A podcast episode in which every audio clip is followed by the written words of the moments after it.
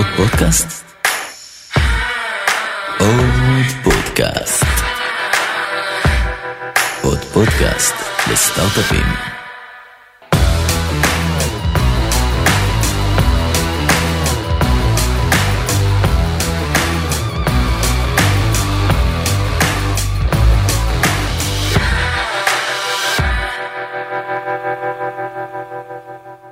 ברוכים הבאים לסדרה שלנו על כאבי גדילה, אני נעמה זלצמן, סמנכ"ל פיתוח עסקי בקרן ורטקס. בפרק היום אני מארחת את דוקטור זאב פרבמן, מנכ"ל ומייסד שותף בחברת לייטריקס ואת אלירן גלאזר, סמנכ"ל הכספים של החברה. יחד נשוחח על כמה מהדילמות הניהוליות הנפוצות ביותר ב life cycle של חברה, החל מחלוקת גזרות אחריות מחדש, גיוס המנכ"ל הכספים הראשון בחברה, חשיבה אסטרטגית מאחורי תכנון לתקציב, ודברים שכל חברה חייבת לקחת בחשבון, במיוחד בתקופה של חוסר ודאות. וכמובן על המעבר לעבודה מרחוק וצמיחה מול רווחיות. אז זאב ואלירן, כיף שהגעתם להתארח. תודה שאת מארחת אותנו. אני מודה שלרוב אה, אני רגילה לראיין חברות SaaS uh, B2B uh, קלאסיות, כך שזה תמיד מעניין להביא חברות שונות, בוודאי כמוכם. נתחיל ולומר למאזינים שלא מכירים את לייטריקס, שאפשר לומר שאתם חד קרן ירושלמי, גייסתם עד היום בלמעלה מ-200 מיליון דולר, נכון? אכן ו- כך. והקמתם את החברה ב-2012. אז ספרו לנו ככה על עצמכם אה, בקצרה לפני שאנחנו אה, צוללים לשאלות.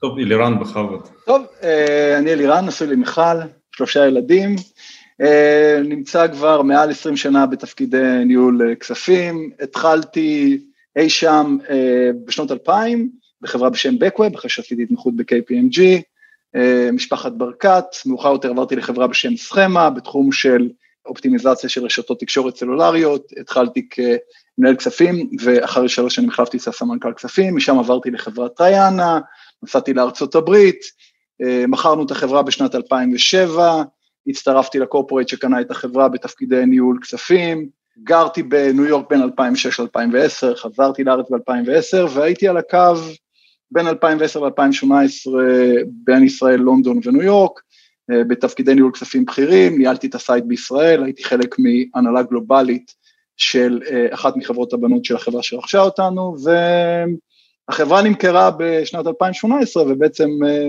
התחלתי לחפש עבודה חדשה והצטרפתי ללייטריקס בראשון לדצמבר 2019, רגע לפני הקורונה. בשונה מאלירן, אז לייטריקס זה כנראה מקום עבודה רציני הראשון שלי. לפני זה עשיתי דוקטורט באוניברסיטה העברית, התעסקתי הרבה בסוגיות שקשורות לגרפיקה, עיבוד תמונה, ראייה ממוחשבת, התחום בתפר בין כל הדברים האלה נקרא בימינו צילום חישובי. כמובן שהדברים שאנחנו עושים בלייטריקס מאוד קשורים לדברים שהתעסקתי איתם בדוקטורט, אנחנו יושבים בקמפוס של אוניברסיטה העברית בגבעת רם, עדיין מאוד קשורים ב... מתנו לאוניברסיטה העברית, ואני כרגע מנכ"ל ואחד המייסדים. אז תודה שהגעתם. אה, זאב, אני ככה רוצה להתחיל לשאול אותך, אתם חמישה מייסדים. אני לא ראיתי המון צוותים עם כמות כזאת של אה, מייסדים, ואתם גם חברים מאוד טובים, ואתם עובדים אחד משני למעלה מעשר שנים, אפילו מכירים אה, הרבה אה, יותר. אבל אני מניחה שככל שחברה צומחת, הדינמיקות, גם הבין-אישיות, עושות את עצמן בין הפאונדרים, בין החברה, ולפעמים אה, עובד או founder שהתחילו לעשות אה, תפקיד מסוים, בשעה מסוים צריך לבצע תזוזה, מכל מיני סיבות, והדבר הזה גורר אה, לפעמים קצת מתחים, קצת friction. לצורך העניין, אלירן שנמצא איתנו היום מגיע לפני תשעה עשרה חודשים לחברה, תפקיד סמנכ"ל הכספים, תחום אחריות שאני בטוחה שהיה תחת אחד המייסדים, כי אנחנו יודעים שזה ככה קורה לא מעט.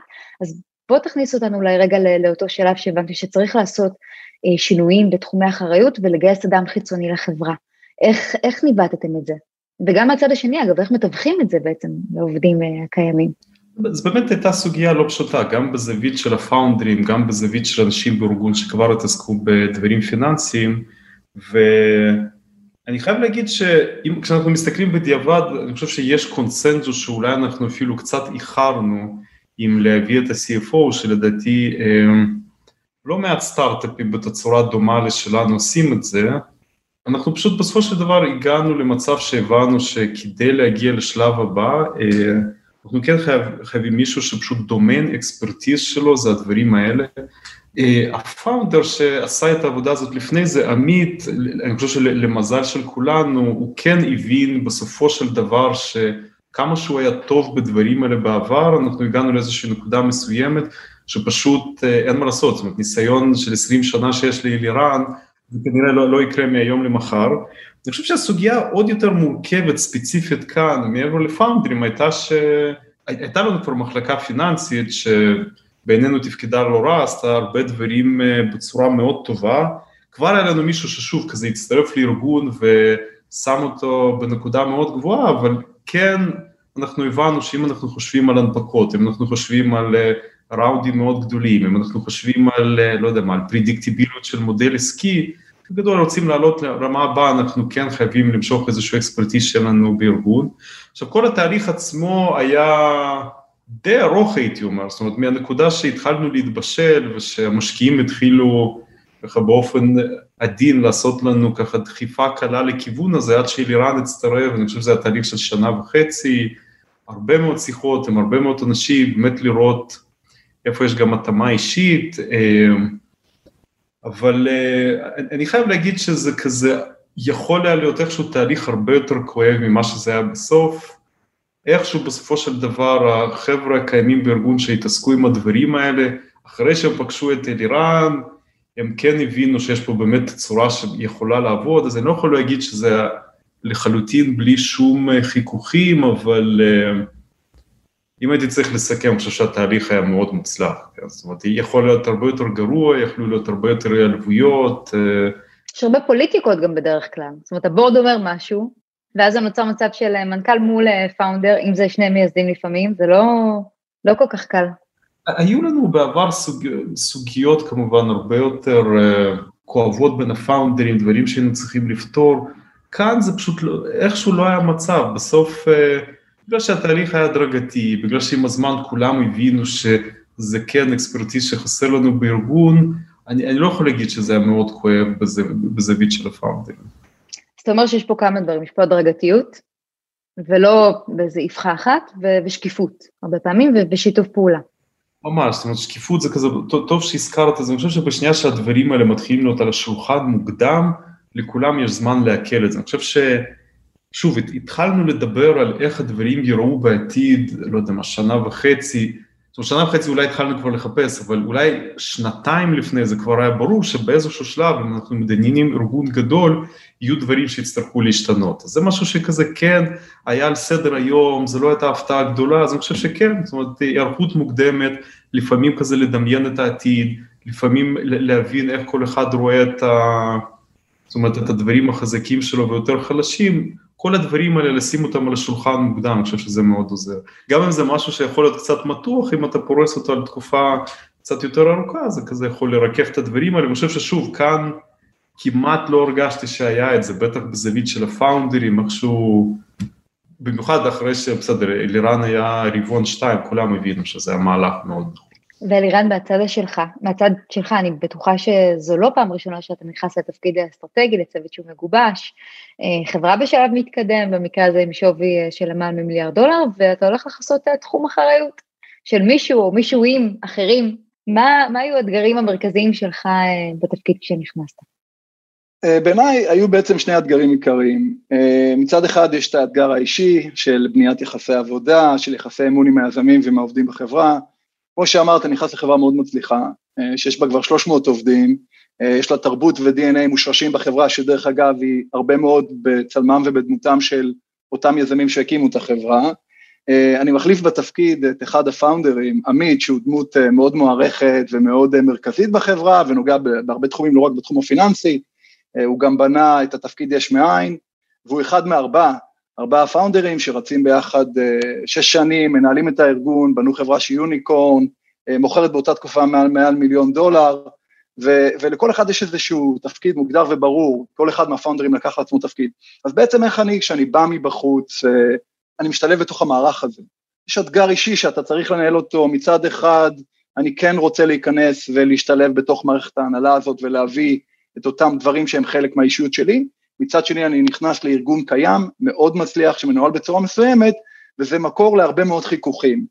אז צריך באיזשהו מקום ככה לנהל את זה בצורה לא יותר מדי שכלתנית מצד אחד, זה יכול להגיד לך, אני לא בן אדם שכלתני, אני בן אדם שהוא פועל מתוך א' אינטואיציות, אני לא ה-CFO קלאסי, אני לא יודע אם זה לא, לא רוצה להחמיא לעצמי, אבל uh, אני לא ה-CFO הקלאסי, וגם האישיות שלי שונה מהאישיות של ארבעת הפאונדרים, uh, ובכל זאת אני חושב שהצלחנו לבנות uh, מערכת אמון ויחסים מאוד טובים, גם uh, עם זאב, לי באופן אישי, אני חושב ש-CFO, כשהוא נכנס לארגון, אחד האתגרים זה בעצם עבודה משותפת עם המנכ"ל, ואם אין שם כימיה, בסופו של יום זה לא יעבוד, לא משנה כמה מוכשר תהיה, וגם מערכת יחסים מקצועית אה, עם היזמים האחרים, לא רק עם היזם שהחלפתי אותו, שעבדה די טוב, ואני חייב להגיד שגם במקרה הזה, ניהול של ההחלפה בעצם, של ה hand-over עם עמית, שעשה את התפקיד לפניי, זה גם משהו שצריך לנהל בצורה אה, ככה, מצד אחד לתת הרבה כבוד למה שעמית עשה, ובאמת הוא עשה עבודה מדהימה, ומצד שני לבוא ולהגיד, אוקיי,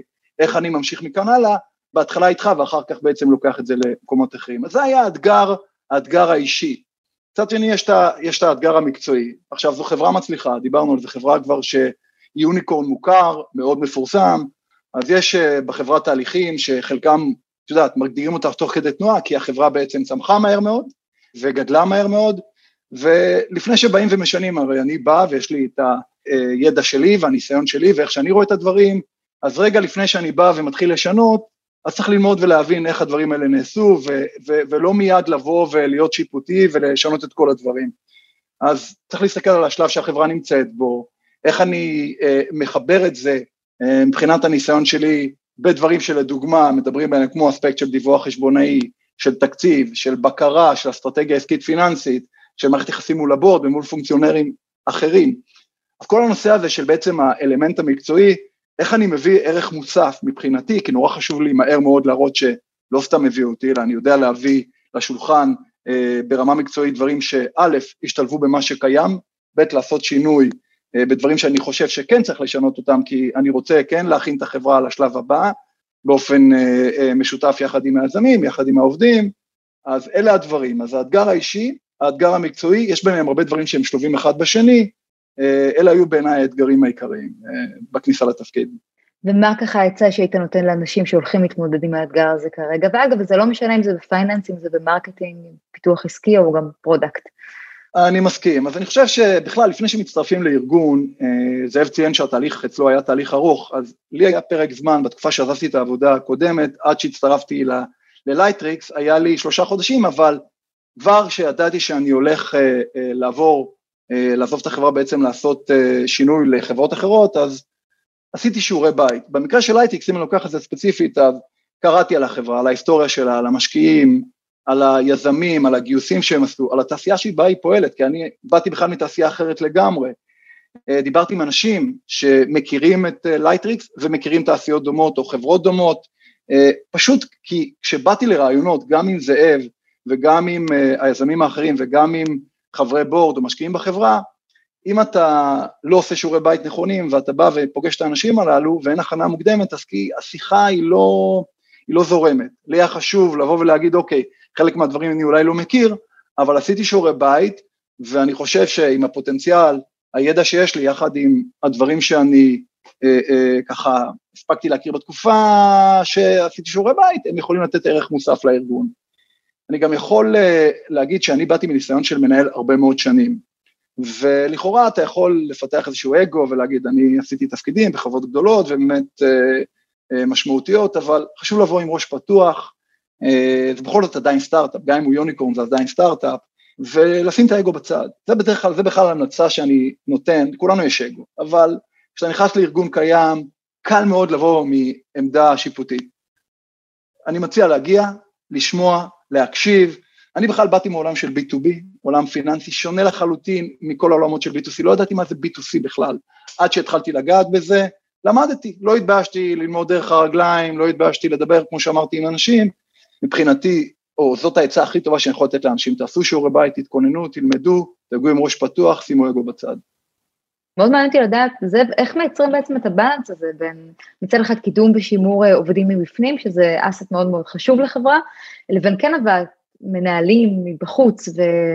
כי בסוף צריך גם להכניס ידע חדש שיש, ויש המון אה, יתרון לאנשים שהם יותר טבולה ראסה. אני חושב שב Lightricks לאורך השנים, אם כבר חטאנו לאיזשהו כיוון, ותמיד חוטאים, כן, זאת אומרת, אף אחד לא מוצא את דרך הזהב אה, האופטימלית על ההתחלה, אנחנו חטאנו לכיוון של כן להסתמך על מה שיש לנו, וזה גם, אנחנו בסוף חברה של אנשים די צעירים, זאת אומרת גייסנו המון juniors גם מתוך אוניברסיטה העברית, גם מבצלאל, ורוב המנהלים ב Lightricks הם ממש כזה צמחו מלמטה, כן, הכוונה היא נגיד, אם מסתכלים על כל מנהלי חטיבות כרגע, שכבר אנשים שמנהלים באמת הרבה מאוד אנשים, יש בידיהם הרבה מאוד revenues, או כשמסתכלים על division marketing manager שמנהלים uh, spend מאוד מאוד גדול, זה, זה הכל חבר'ה ש... זאת אומרת רוב ה trajectory היה בתוך החברה, מצד אחד היינו מאוד גאים בזה, מצד שני באיזשהו שלב אתה מבין שאין מה לעשות, לא משנה כמה אנשים מוכשרים שאתה עובד איתם, יש איזשהו expertise שנוצר במקומות אחרים, אני חושב שאינטגרציה טובה של אלירן היא כן, אה, גם של אלירן וגם של שאנה, general counsel שלנו, היא כזה כן מאוד דחפה אותנו לנסות לעשות, לעשות את זה עוד, ואז באמת נגיד בסדר, ב marketing הביאו עוד מנהלים בכירים מארגונים אחרים, ואנחנו עכשיו מנסים לעשות את זה גם בצד של ה product, אז באופן היסטורי זה כן, כן כמעט הכל צמח מבפנים, אבל באיזשהו שלב פשוט הבנו שאין מה לעשות. בעולם החיצוני יש אנשים סופר מוכשרים, אנחנו חייבים למצוא דרך ללמוד מהם. עשינו לא מזמן דיון בפורום tech אה, ב Vertex, זה פורום שחברים פה כל ה-VP R&Ds וה-CTOs, ודיברנו על איך עושים scale אה, אה, לפיתוח, מבלי להתפשר על איכות האנשים. ואחת השאלות שבאמת עלתה היא, היא איך אומרים לעובד או עובדת שהם אולי לא מתאימים לניהול, או, או כרגע לא בשלים לקחת על עצמם עוד אחריות. איך אתם, שניכם, מציעים אולי למנהלים להתייחס לדבר הזה, כי זה נורא לא פשוט, באמת, רגשית. כן, אני, אני לא בטוח שאני כל כך טוב בזה, אז אני לא יודע אם אני בפוזיציה לענות על זה. אני חושב שהדרך האופטימלית, וזה קרה לנו פה ושם, זה שאנשים באמת מבינים שהכוח שלהם הוא לא בהכרח איפה שהם נמצאים. אני אומר, והם אנשים דווקא מאוד מוכשרים, שיש להם מספיק self introspection, וזה שוב, זה, זה הקייס הטוב, זה כזה קורה מעצמו, שבן אדם פשוט מבין במה הוא מאוד חזק, והוא מבין שאיפה שהוא נמצא זה כזה לא בהכרח זה. אמ, שזה, זה הסצנריו הכי טוב, כי אז בסדר, כזה כולם אליין, מנסים פשוט למצוא פתרון וכולי, זה... יש לפעמים מצבים שבסדר, אה, הבן אדם תופס את עצמו בצורה מאוד שונה מאיך שהסביבה תופסת עצמו, ואז אה, על פי רוב זה שיחות לא, לא, לא פשוטות. כן, אני מסכים עם זה, אבל לפעמים יש איזה מקומות שבהם אנחנו חושבים שהמפתח הכי טוב, או האיש marketing הכי טוב, יכול להיות גם מנהל טוב, אבל זה דורש לפעמים סט כישורים שונה. ולכן צריך, אה, א', לנהל את השיחה, וזו שיחה לא נעימה, אבל לנהל אותה בצורה פתוחה. דרך אגב, יש כל מיני טכניקות שגם אותו בן אדם שאתה יושב מולו יגיע למסקנה הזאת ביחד איתך, אבל בסופו של יום אה, זה, זה משהו שכדאי לתקשר אותו בצורה כנה וישירה, כי אחרי זה זה יוצר מערך ציפיות שגוי, ואחרי זה משפיע גם על אנשים שמנוהלים על אותו אדם שלא מתאים להיות מנהל, אה, לדוגמה. באופן כללי בישראל, סליחה שאני כזה אכליל, זה לא ש... אני לפעמים מסתכל בארצות הברית, יש שם משהו כזה ב middle management שהוא כזה כמעט מקצוע, כן, אתה ממש יכול להביא אנשים כזה למשבצת הזאת, זה כזה חלק מהסיפור, ואפילו אם אני מסתכל על תארי MBA, אז לא יודע, מי שמסיים בארצות, לא יודע מה, כזה Harvard Business School, כאילו זה, זה אשכרה שם אותך באיזשהו מעמד מסוים, שאתה כזה... עכשיו, אני חושב, לא חושב שבישראל אנחנו עדיין שם, אוקיי, אני יודע שבסדר, אנחנו obviously מנסים להשתפר, אבל איכשהו זה עדיין מרגיש שונה, אה, לכן, שאלירן הזכיר, אני חושב שבטח בסטארט-אפים רוב ההנהלה הרבה פעמים כזה צומחת מלמטה, ו... בסדר, מביא איתו לא, לא מעט דברים טובים, אבל לפעמים, כן, זה כזה מרגיש שיש לך מחסור במנהלים מקצועיים, ואני חושב שבסדר, אנחנו, אתה מגיע לאיזשהו שלב, אז אתה כזה צריך להתמודד עם זה. בסדר, חלק מההתמודדות זה כזה להביא טאלנט חיצוני, כזה להבין אינטרנלי מה לא עובד. אה, אנחנו גם ספציפית בלייטס ניסינו לעשות הרבה דברים בו זמני, זאת אומרת, אנחנו לא חברה של מוצר אחד, מאוד היה חשוב לנו לעשות דיברסיפיקציה של פורטפוליו, זה באמת אומר הרבה מוצאים, הרבה מנהלים, חלקם מאוד צעירים, אז בסדר, באיזשהו שלב אתה מתחיל עם הכשרות לפיתוח מנהלים וכולי, אבל אה, זה, זה אתגר לא פשוט, זאת אומרת, אה, הלוואי שהייתי יכול להגיד שיש לנו איזושהי דרך פילית להתמודד עם הדברים אני חושב שאנחנו בעיצומו של האתגר הזה. וגם נראה לי הרבה שיחות פידבק, לא לחכות ש, שיבואו אליכם עם הדבר הזה, אלא להעלות את זה אולי הרבה לפני, ואז להבין מה הפערים. אם יש לך ספק לגבי יכולת בן אדם וכולי, צריך להתחיל עם השיחות האלה מוקדם, כן, זאת אומרת, הרבה פעמים להפך, אני חושב שהמנהלים היותר בכירים, שזה בגדול עליהם לעשות את ה-reality checks האלה, מחכים יותר מדי וככה הם חושבים שהם עוזרים למשהו, כי הרבה פעמים, טוב, האנשים האלה הם, הם, הם חברים, כן, זאת אומרת, בסטארט-אפים הרבה פעמים קורה שאין מה לעשות, באמת, לא יודע, משפחה אחת גדולה, וזה obviously שיחות שקשה לעשות, אבל מה שאתה לומד עם הזמן של לחכות עם השיחות האלה עושה את זה רק יותר כואב, כן, אז uh, פשוט אין, אין ברירה וזה כבר על, ה, על מנהלים בכירים ללמוד באיזשהו שלב, uh, כן, לעשות את הדברים הלא לא פשוטים. אולי רק הערה, נעמה, אני חושב שגם חשוב, ברגע שזיהית, לא תמיד יש לך את היכולת להביא מנהלים בכירים, זיהית שיש לך כמה עובדים בארגון שהם בולטים ואתה רוצה לקדם אותם להיות מנהלים, תן להם כלים שיאפשרו להם להצליח. תביא mentoring, תעשה קורס פיתוח מנהלים. לפעמים אתה יכול לדלג על איזשהו gap בהתפתחות על ידי מישהו שככה יחנוך אותם, או מישהו שיבקר בארגון, או שהם ייפגשו עם מישהו. מניסיוני זה עוזר, כמובן זה לוקח זמן, אבל יש דרכים גם לסייע למנהלים צעירים להיות מנהלים יותר מנוסים או יותר טובים. לגמרי, זו אחריות שלנו לקדם, אבל זו גם אחריות שלנו לתת להם את הכלים להצליח, ואם לא, אז עשינו הכל, אבל צריך לתת את זה גם. אה, בואו נדבר קצת על אה, חשיבה וניהול אה, תקציב, הרבה פעמים, זאב, אתה גם אמרת את זה בשיחת הכנה בצורה מאוד מדויקת, לאנשים יש תמיד את ה vision, על איך הם רואים את העולם חמש שנים קדימה, אבל בפועל רובנו אה, תמיד מסתכלים את הרבעון הקרוב, אולי השנה הקרובה, אה, אבל תקציב הוא חשוב, תקציב הוא חשוב, גם תכנון, זה נותן לנו ויזביליות ובנצ'מרקים, ויכולת לתכנן לטווח ארוך, אבל גם אני רואה הרבה פעמים אצלנו שדווקא גיוס אה, נשות ואנשי פייננס אה, מנוסים תמיד מגיע בשלבים קצת יותר מאוחרים, אין מה לעשות, אנחנו תמיד צריכים להרגיש שזה גם מצדיק את השלב. אז מבחינת בשלות החברה, מתי החלטתם אה, לגייס את, את אלירן? זאת אומרת, מה היו הנקודות באותו שלב, שאמרתם חייבים עכשיו? זה, אז הייתי אומר, אם, אם אלירן היה מגיע שנה לפני זה, זה כבר בטח לא היה מוקדם מדי, כן? כי כאילו זה כבר... מה היה? באיזשהו שלב... אותנו לפני שנה. החברה התחילה לצמוח מאוד מהר, אנחנו צמחנו באיזשהו שלב, נגיד, מהכנסות של נגיד 17 מיליון ב-2017, ל-18 זה כבר 54, ב-19 יותר מ-100 כבר, וכשאתה נמצא בצמיחה כזאת, כן מאוד חשוב שמישהו ינסה לבוא וכזה להבין לאן כל הדבר הזה ילך באופן מסודר, אני חושב שבסוף, מה שנגיד שם, לי מאוד עוזר עם תקציב שזה כזה דרך מסוימת לפרמל את מה שקורה, אוקיי? כי כזה בסוף חברה זה כבר מין יצור מורכב כזה שיש עליו הרבה הסתכלויות, ובסוף כשאלירן עובד עם תקציב זה פשוט פרספקטיבה מאוד מסוימת, שנגיד שמה לך איזה שהם... אה, אשכרה כזה חסמים של איפה אתה יכול להיות, אוקיי, ולפי זה נגיד אתה יכול לגזור כזה את ה priorities וכולי. עכשיו, אני חושב שזה יכול להיות valuable כבר אז, כן, אני חושב שלהפך, אני כאילו בכלל לא, לא הבנתי עד כמה תקציב יכול לעזור, כן, כי זה לא פשוט,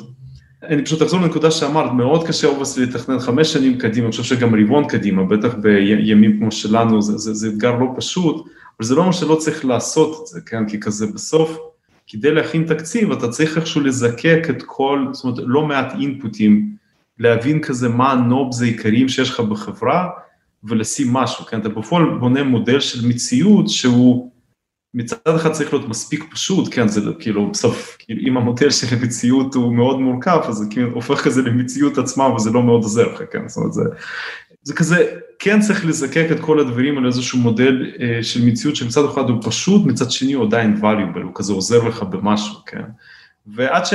זה, זה כבר החוסר ניסיון שלי, עד שאני לא ראיתי את זה בפועל, כמה זה עוזר וכמה זה ממקד אותך, לא ידעתי מה חסר לי. אז המשקיעים, דני מוויור, בשלב אמר לי, תקשיב, עד שאתה לא, לא תביא, אתה לא תדע מה חסר לך, וזו בעיה לא פשוטה עם, עם כמעט כל התפקידים, נכון? כי אנשים, באמת גם במקומות אחרים, אני לא יודע מה הדרך האחרונה לפתור את זה, כי אני חושב שכן בקלות אפשר לעשות טעויות, אפשר להביא אנשים לא רלוונטיים, אפשר להביא אותם מוקדם מדי, ואז גם זה צרות לא פשוטות, כן, בסוף אתה מביא אקזקיוטיב שכזה לא משתלב בתוך החברה, טוב.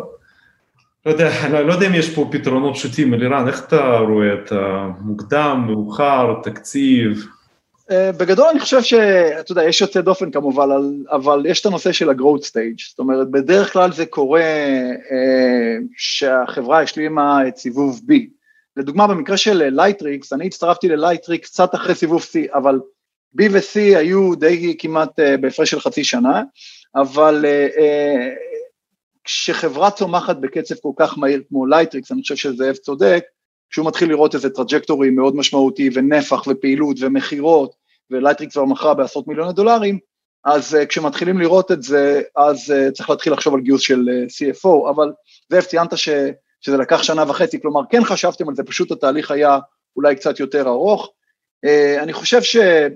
יש היום הרבה הרי חברות שנותנים שירותי הנהלת חשבונות וראיית חשבון לחברות סטארט-אפ, ואז מתישהו מתחיל מיקור חוץ להיכנס פנימה. אז הכלל הוא כלל אצבע, כמו שאמרתי, שלב B, יש נפח, יש פעילות, בדרך כלל הבורד גם מתחיל לבקש, ה-VCs, אבל יש מקרים יוצאי דופן, צמיחה מהירה, אה, חברה שפועלת בשווקים בינלאומיים, שרוצים בכלל להתחיל לדבר על אסטרטגיה עסקית, מסתכלים כבר שנה, שנתיים קדימה.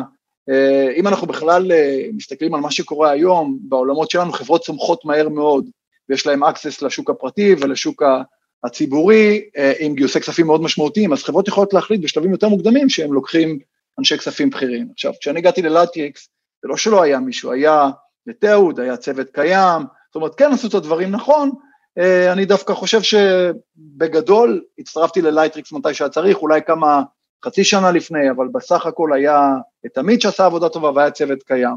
החברה באמת צמחה אבל מהר מאוד, אה, שזה היה מאוד משמעותי. מה הייתם אומרים לעצמכם נניח בדיעבד שהיה יכול לעזור לכם היום בתכנון? זאת אומרת, קצת, אף אחד לא יכול לצפות את הקורונה, אבל אה, היא הגיעה ואנחנו בתוכה כבר אותו חצי שנה. ואגב, זה נכון לגבי הרבה מצבים של אי-ודאות. אני חושבת שפה בארצות הברית, הרבה מדברים על הכלכלה פה שהולכת לחטוף אה, עוד מכה שהיא עדיין לא, לא כל כך מרגישים אותה, אבל הרגישו אותה מאוד אה, בקרוב, אולי נראה פה איזה מיתון. איך מבחינה פיננסית אתם ניגשים לתכנון הרבעון אה, הרביעי, או, או התחזית הפיננסית ל-2021? נורא קשה לתכנן במצבים של אי-ודאות. אני, אני אתייחס ברשותך, זאב, אני הצטרפתי ללייטריקס בראשון לדצמבר, זה ממש נחתי לתוך התקציב, אני לא מכיר את החברה, אני בא מעולמות אחרים, ורתמתי את ארבעת היזמים די באגרסיביות לכל שבוע פגישה תקציבית, כי אנחנו חייבים כבר לסגור תקציב, זאת אומרת הבורד מצפה לתקציב. וכשבנינו את התקציב, לפעמים התקציב הוא רק, אה, הוא לא מטרה, הוא אמצעי, כי התהליך של, כמו שזאב ציין גם, התהליך של עבודה לתקציב מציפה על פני השטח כל מיני דברים. אז אנחנו לא בנינו תקציב למקרה אופטימי, אלא בנינו תקציב לשלושה תסריטים, אופטימי, אה, ריאלי ומאתגר, כמו שאומרים באנגלית, challenging. ולכל תחזית עשינו בעצם אה, גם תזרים מזומנים וגם צמיחה וגם תחזית הכנסות. אז בעצם אנחנו בונים תקציב בדצמבר, מסיימים אותו במהלך ינואר, רגע לפני הקורונה, ובעצם התקציב שלנו הוא תקציב מוטה צמיחה. אנחנו חברה בצמיחה, אנחנו משקיעים את כל המשאבים בצמיחה. כשהקורונה אה, מתחילה, אנחנו כבר בעצם, זאב יכול ככה, אם אתה זוכר, אנחנו לא מחכים לזה שהבורד יבוא, אנחנו אומרים, אוקיי, קורה פה משהו, אנחנו לא יודעים להכיל אותו, אנחנו עכשיו משקיעים חלק מהמשאבים שלנו במקום לצמיחה, לשימור מזומנים. הבנו די מוקדם שאחד האתגרים הכי גדולים שיהיו פה זה access לקאש. עכשיו גם אף אחד לא יודע מה קורה, חברות ירדו לסיטואציות שבהן הן נזקקו למזומנים, היה חשש מאוד גדול, משבר מאוד גדול עולמי שעדיין נמשך, ובעצם אמרנו, אנחנו המטרה שלנו השנה היא לא להביא את המספר שאולי ציפינו בתקציב בתחזית אופטימית, אלא לשמור על יתרת מזומנים שאם חלילה וחס השוק היום לא מאפשר גישה לקאש, אנחנו רוצים לפחות שנתיים שלוש קדימה. ואני חושב שהמעבר בגלל זה היה אצלנו די חלק, זאת אומרת לא היו איזה במפים בדרך. אנחנו גם חברת אפליקציות בתחום של קריאייטיב, בתחום של ארט, ו, וכן בהתחלה נהנינו מזה, אבל בכל מקרה לא, לא לקחנו סיטואציה שבה אנחנו אה, שאננים. אני חושב שזה גם עניין של ניסיון, אה, כאשר אנחנו כל הזמן מנהלים, שאלת על טווח קצר, טווח ארוך, אנחנו כל הזמן בעצם מנהלים מצד אחד כן רוצים לצמוח, איפה שצריך לשים רגל על הגז אנחנו שמים, מצד שני אנחנו רוצים לשמר את המזומנים ולנהל את המזומנים בצורה שהיא מאפשרת לנו להיות עצמאיים ולא להיות תלויים בחסדי השוק אה, בשנתיים שלוש הקרובות. ואני חושב שעד היום אנחנו מסתכלים על שבעה שמונה חודשים, בסך הכל עשינו עבודה טובה, אנחנו כן משמרים את יתרת המזומנים, כן מגייסים הרבה מאוד עובדים, זאת אומרת זה לא בא על חשבון גדילה של עובדים, אבל אנחנו כל הזמן עם יד על הדופק, אה, כמובן שלא תמיד זה חלק, אבל אה, יש לנו, אני חושב, את האיזון הנכון בין ניהול מזומנים, חיזוק המאזן, לבין המשך צמיחה, ואיפה שאנחנו רואים שיש מקום להשקיע, אנחנו משקיעים. כי בלי צמיחה ובלי אינוביישן, בסוף הארגון הוא סטגנטי. זאב ציין מקודם שהוא ראה את התקציב, אני משתדל לבוא לזאב כל פעם עם, זאב בוא תראה איפה אנחנו היום, אבל בוא תראה איפה אנחנו בעוד שלושה חודשים ובעוד חצי שנה, ושלך יהיה כלים לקבל החלטות. כי אם זאב אומר לי, תקשיב, אם אנחנו בעוד חצי שנה נמצאים במקום שה-revenues לא איפה שרצינו והמזומנים ככה, אז אולי נוריד פה את הגז מבחינת לא נשקיע ב marketing spend, או לא, או נאט את הגיוס. אנחנו כל הזמן באיזונים ובבלמים האלה, ו, ומסתכלים כל הזמן חצי שנה, שנה קדימה, וככה גם מציגים את זה למשקיעים שלנו. הנה איפה שאנחנו חושבים שנהיה, ולכן אנחנו עושים א', ב', ג', ד'. זה ממש... אה, אבל אם אנחנו רואים שאנחנו לא, מה שנקרא hit our goals, אנחנו יורדים לתוכנית הפחות טובה, פחות פוזיטיבית. ממש כך. כל הזמן מציגים מין, אה, פשוט מין spread כזה של תרחישים שונים, כי אין מה לעשות, אנחנו לא בתקופה שאתה יכול עד על מילימטר לכייל את ה marketing spend שלך, זאת אומרת, חוץ מקורונה בכלל בעולם המובייל יש אתגרים, מלחמה בין הפלטפורמות, אפל, פייסבוק, IDFA, OS 14 וכולי, אנחנו משתדלים באמת לעבוד עם המניפות האלה של ה scenarios, וזה כזה די הוכיח את עצמו, זאת אומרת, בשנייה שאנחנו רואים איזשהו באמפ, אנחנו ישר יודעים מה הנובס שצריך uh, לסובב כדי להישאר במקום שמרגיש לנו נוח. דווקא שאלה שמאוד מעניינת אה, דווקא בתקופה הזאת, היא צמיחה לעומת אה, רווחיות, או צמיחה אל מול רווחיות, אולי זה יותר מדויק, כי הרבה משקיעים, אנחנו יודעים אולי בתקופות שהן לא כל כך קורונה, כן דוחפים לגרואות, ומצד שני החברות רוצות להיות ברק איבן, כי אף אחד לא רוצה להישען על יותר מדי כסף אה, מבחוץ ב long run. מצד שני, אם רוצים לגדול מהר, אז חייבים לגייס הרבה פעמים הון, אנחנו מכירים את זה, איך אתם מנהלים את הדינמיקה הזאת? אני חושב שאיכשהו בלייטריקס, בסוף אם לוקחים את ה... זאת אומרת, אם לוקחים את הדירקטוריון, שזה בסדר, היזמים ונציגים של המשקיעים, אני חושב שמתחילת קורונה כולם, בסדר, כמובן שיש דעות שונות, אבל יש איזשהו alignment עם זה שצריך להתנהל בזהירות. Okay, זאת אומרת, אנחנו... אמ, בסדר, אני מניח שמה שקורה בשווקים ציבוריים לפעמים גורם למשקיעים לחשוב טוב, מה זה המכפילים האלה, אולי גם אנחנו צריכים לעשות משהו, אז אני אומר, זה כזה שיחות שעולות, אבל בגדול כולם מסכימים שזו אה, תקופה שעדיף אה, להיות עם האצבע על הדופק, לכן אנחנו, בסדר, מראש באנו ונקטנו באסטרטגיה שאין מה לעשות, הבוטום ליין קצת יותר חשוב לנו מבעבר, אנחנו כן רוצים, זאת אומרת, אה, להיות במצב שאנחנו איפשהו בסביבה של breaking even, זה פשוט יתקבל מאוד טוב, כי שוב, מצד אחד בשווקים הפיננסיים יש כזה כל מיני חדשות מרעישות ומכפילים שלא ראינו הרבה זמן, אבל אה, אני חושב שכולם מבינים שלא בטוח שזה מגובה על ידי מציאות כלכלית, לכן לפחות אינטרנלי בתוך החברה היה קל לנו ליצור קונצנזוס מסביב להתנהגות יותר זהירה מבשנים הקודמות. לחלוטין. הזכרנו קצת אה, אה, גיוס מאוד אה, מסיבי של עובדים בתקופה שהיא מאוד קצרה.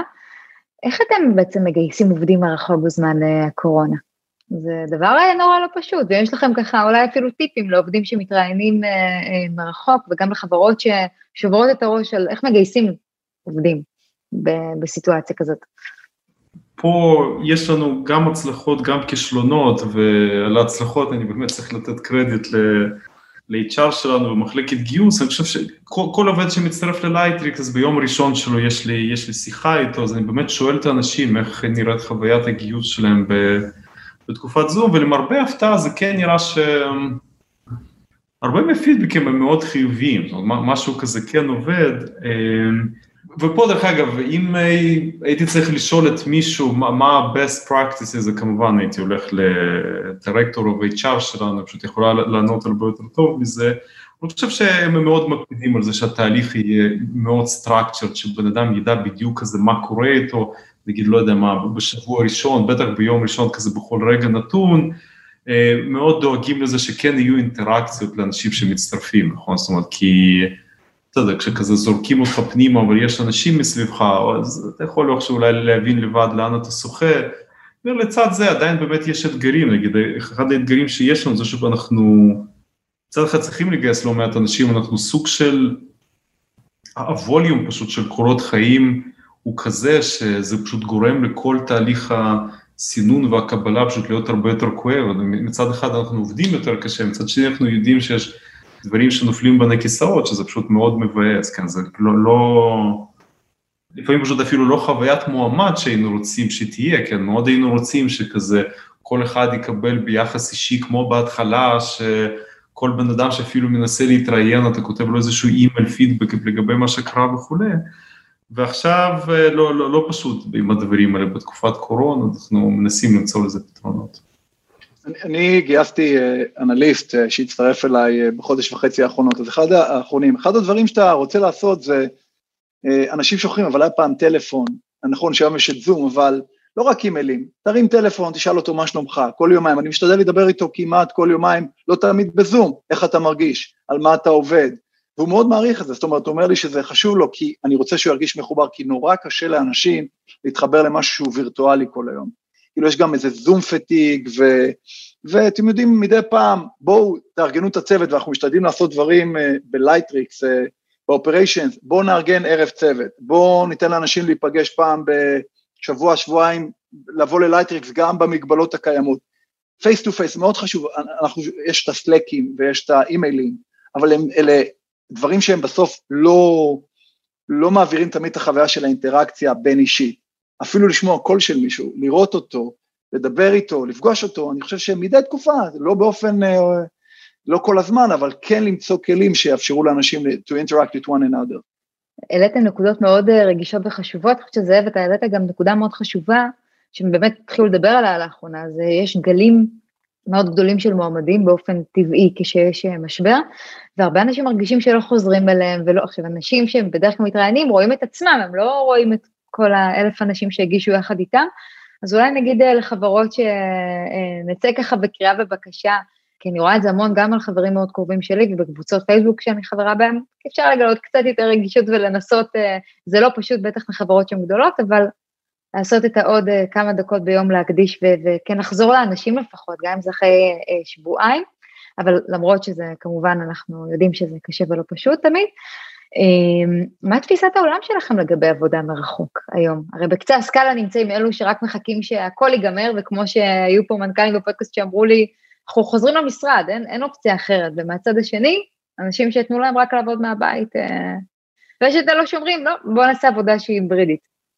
איפה אתם ככה על הסקאלה?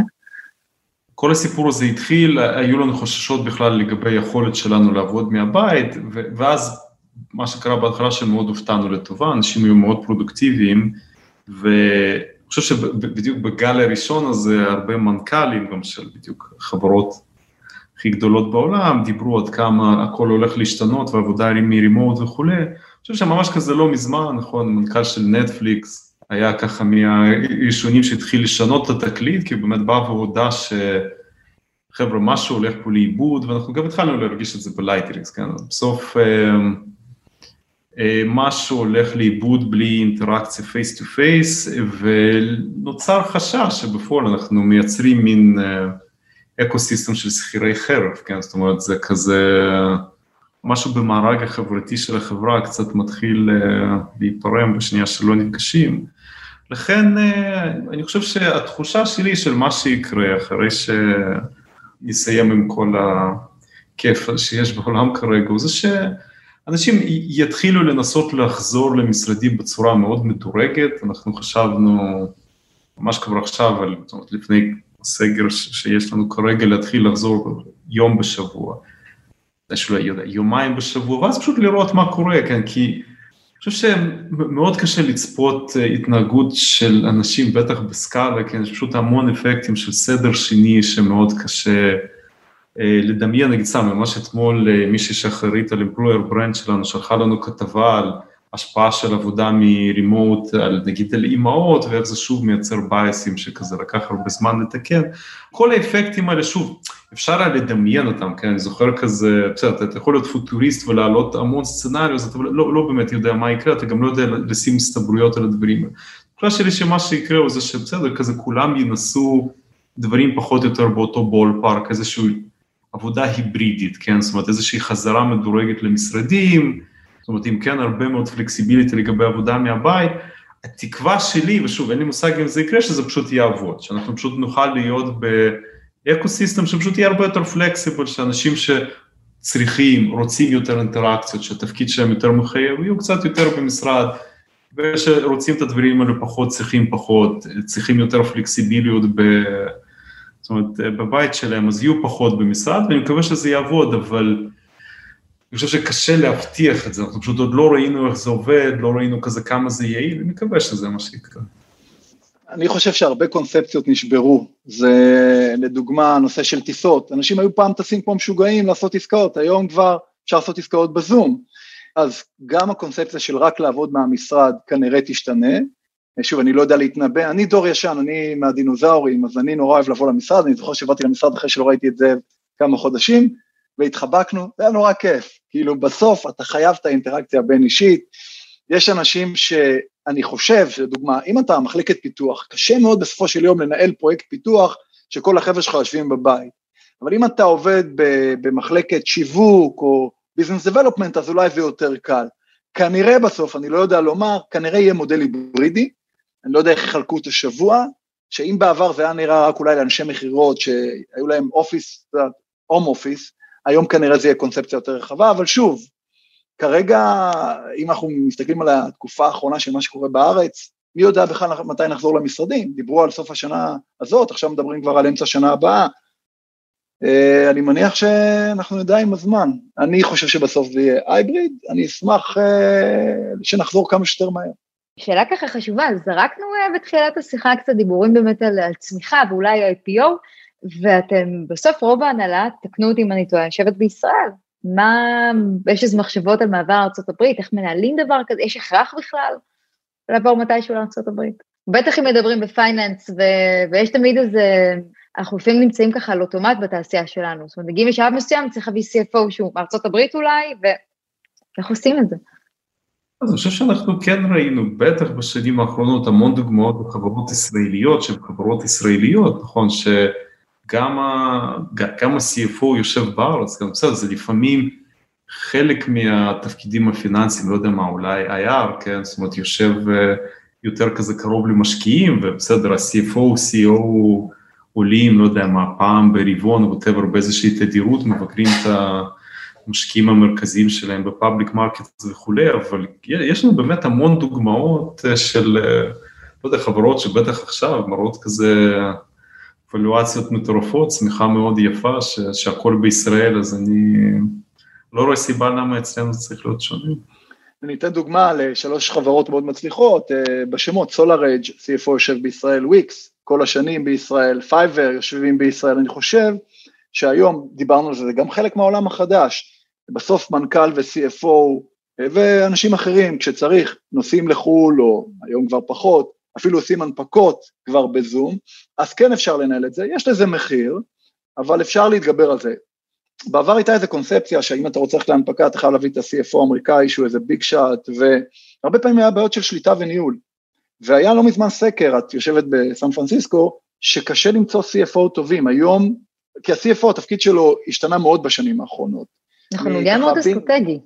נכון, מאוד אסטרטגי, וגם תראי מה קורה בשווקים, אה, כל הוואליואציות, המכפילים, CFO הופך להיות דמות מאוד מרכזית בנושא של גיוסי כספים, בנושא של קביעת אסטרטגיה, בסוף אני לא חושב שבהכרח המיקום הגיאוגרפי מגדיר אותו, ברור שהרבה יותר נוח שאתה עושה את זה בארצות הברית, אלא הניסיון, הידע, השותפות הכי מהם, המנכ"ל וההנהלה, ואם ההנהלה חזקה ויושבת גם בישראל או גם במקומות אחרים לצורך העניין, זה אפשרי בהחלט. אלה דברים שבעיניי יותר חשובים מהמיקום הגיאוגרפי, לדוגמה לצורך העניין. דווקא הקורונה עזרה בזה. יצאו לה כמה דברים טובים שהיא, שהיא עזרה. טוב, זאב ולירן, אני אגיד לכם תודה ענקית על הזמן. היה לי מאוד מעניין, אני חייבת להגיד שזה קונספט uh, שלראשונה ניסינו אותו, לירן גם מנכ"ל וגם דמות בכירה בארגון, אתה לירן, אז אני אגיד לכם תודה ענקית uh, על הידע ועל הזמן. תודה רבה, היה כיף, נגמר מהר. נכון, נכון, עבר מהר. תשמרו על עצמכם. תודה רבה תודה. רבה. בהצלחה, ביי ביי. תודה.